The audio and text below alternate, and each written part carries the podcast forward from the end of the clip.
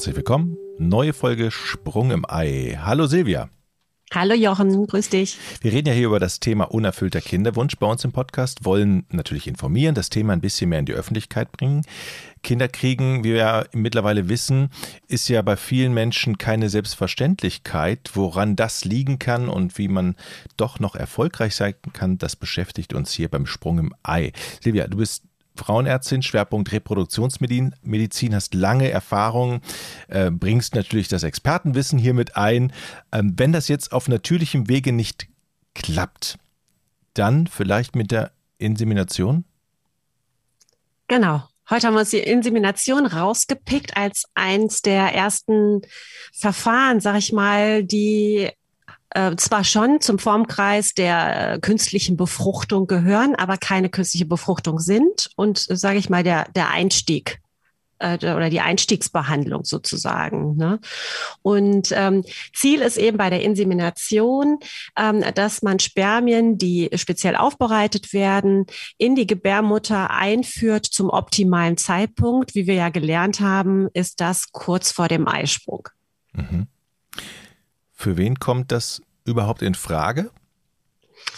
Also es gibt äh, verschiedene ähm, Indikationen, heißt es ja bei uns, also ähm, Gründe, warum man das macht. Am häufigsten äh, ist für mich immer der Grund, wenn die Paare sagen, okay, wir haben jetzt seit ein, zwei Jahren Kinderwunsch, äh, es ist alles in Ordnung und ähm, also es ist nichts organisch festgestellt worden und ähm, wir sind aber noch nicht bereit für eine künstliche Befruchtung, aber äh, Geschlechtsverkehr auf Kommando ähm, belastet uns schon. Also dieses, ich muss jetzt äh, Sex haben und Freude verbreiten heute Abend, das belastet uns so, dass wir darauf keine Lust mehr haben. Und dann kann man die Insemination zum Beispiel als Brücke anbieten oder aber natürlich, wenn der Gebärmutterhals verengt ist, wenn die Spermien nicht ganz optimal sind, wenn ähm, ein Vaginismus herrscht, also das ist so eine ja, Art Krampf, wenn die Frau eben nicht in der Lage ist, ähm, das Eindringen des Penises zuzulassen oder andersrum, Potenzstörungen beim Mann, der Penis wird nicht steif, es kann auf,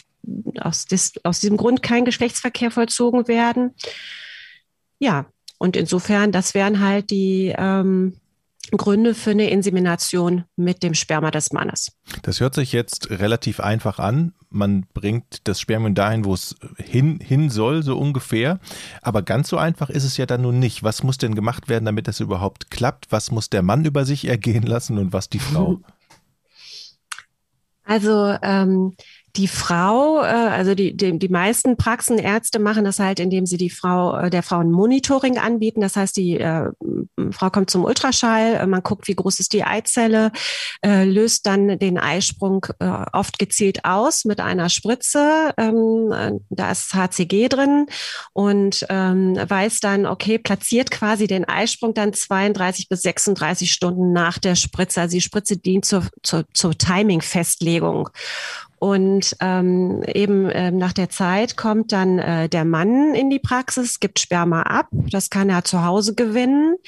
Ähm, wichtig ist da zu wissen, dass man innerhalb von dreißig Minuten in der Praxis sein muss. Und das Sperma muss tatsächlich warm gehalten werden, weil die Spermien, ähm, also man kann es nicht einfach den Becher auf die Konsole im Auto äh, stellen und dann äh, werden die kalt oder in die Handtasche tun oder in die Jackentasche. Ähm, nee, die sollen tatsächlich am Körper getragen werden und warm gehalten werden oder mit Alufolie eingewickelt werden und dann mitgebracht werden. Und ähm, die Spermien ähm, werden dann anschließend im Labor aufbereitet. Das dauert so ungefähr neunzig Minuten. Und ähm, das Ejakulat wird ähm, gereinigt, ja, weil im, im Spermiogramm sind nicht nur die beweglichen Spermien, die wir alle so vor unseren Augen sehen, sondern da sind halt abgestorbene Spermien, Hautzellen, ähm, das Spermaplasma.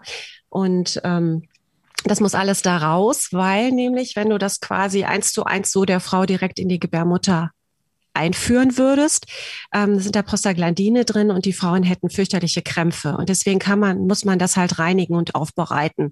Und ähm, letzten Endes wird nur eine ganz, ganz kleine Menge, äh, null Komma zwei Milliliter bis null Komma fünf Milliliter in die Gebärmutter eingeführt.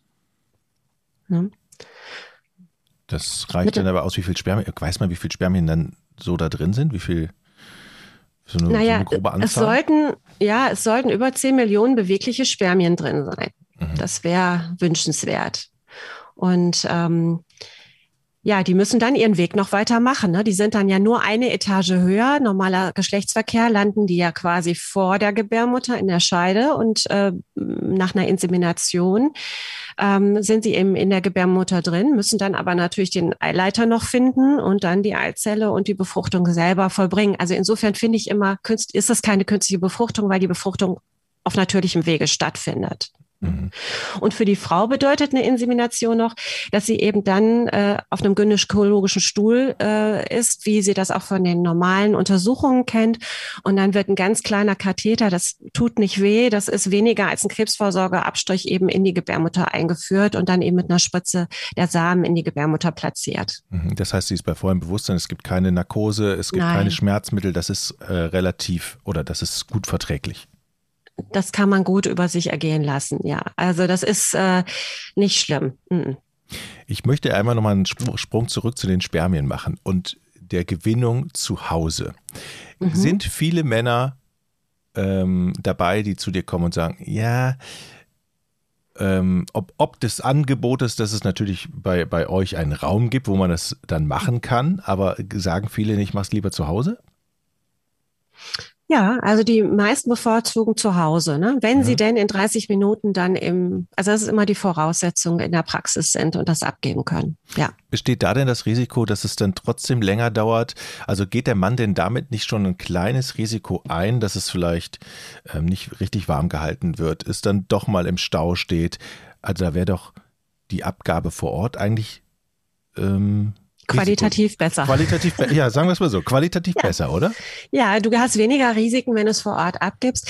Ähm, aber das ist natürlich eine Kopfsache und ähm, von Mann zu Mann verschieden, ob er jetzt in so einem kleinen Raum ähm, abgeben kann, mit vielleicht noch einer Warteschlange von anderen Männern, die auch abgeben müssen heute noch. Ja, und wenn du dann länger brauchst, ähm, kann das manche Männer zusätzlich unter Druck setzen und die fühlen sich zu Hause halt wohler. Mhm.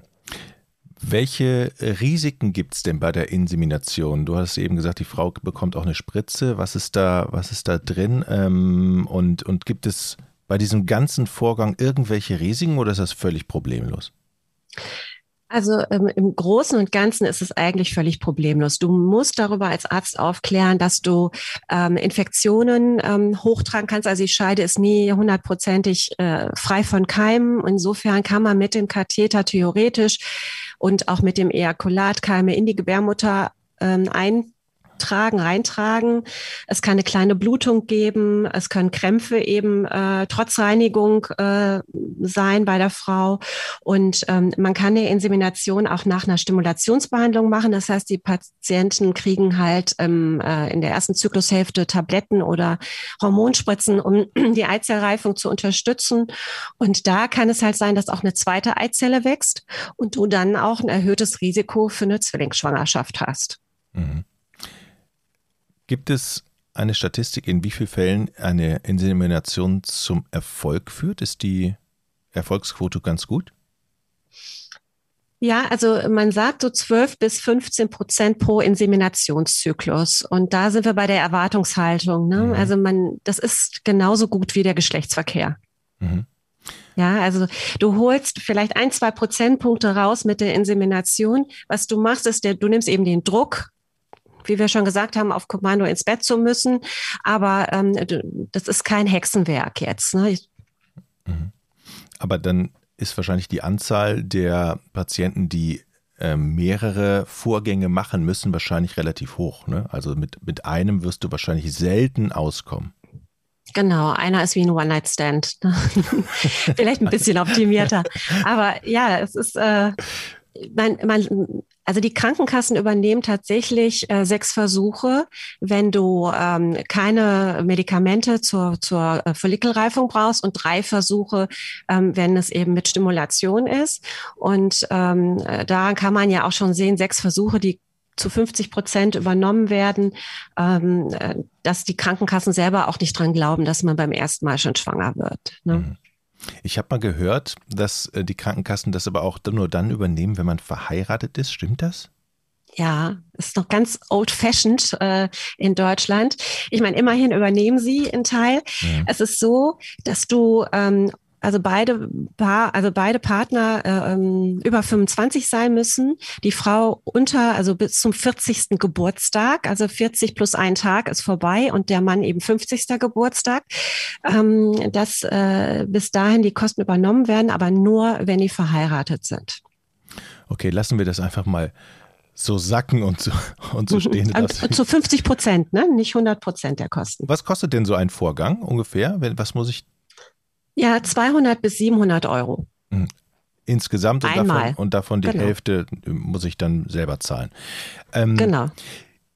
Wenn die Spermien aufbereitet werden, und das müssen sie ja, wird die Spermienqualität dadurch besser? Also wenn man, ich sag mal, wenn der Mann jetzt eine schlechtere Qualität hat, wird die damit dann aufgewertet?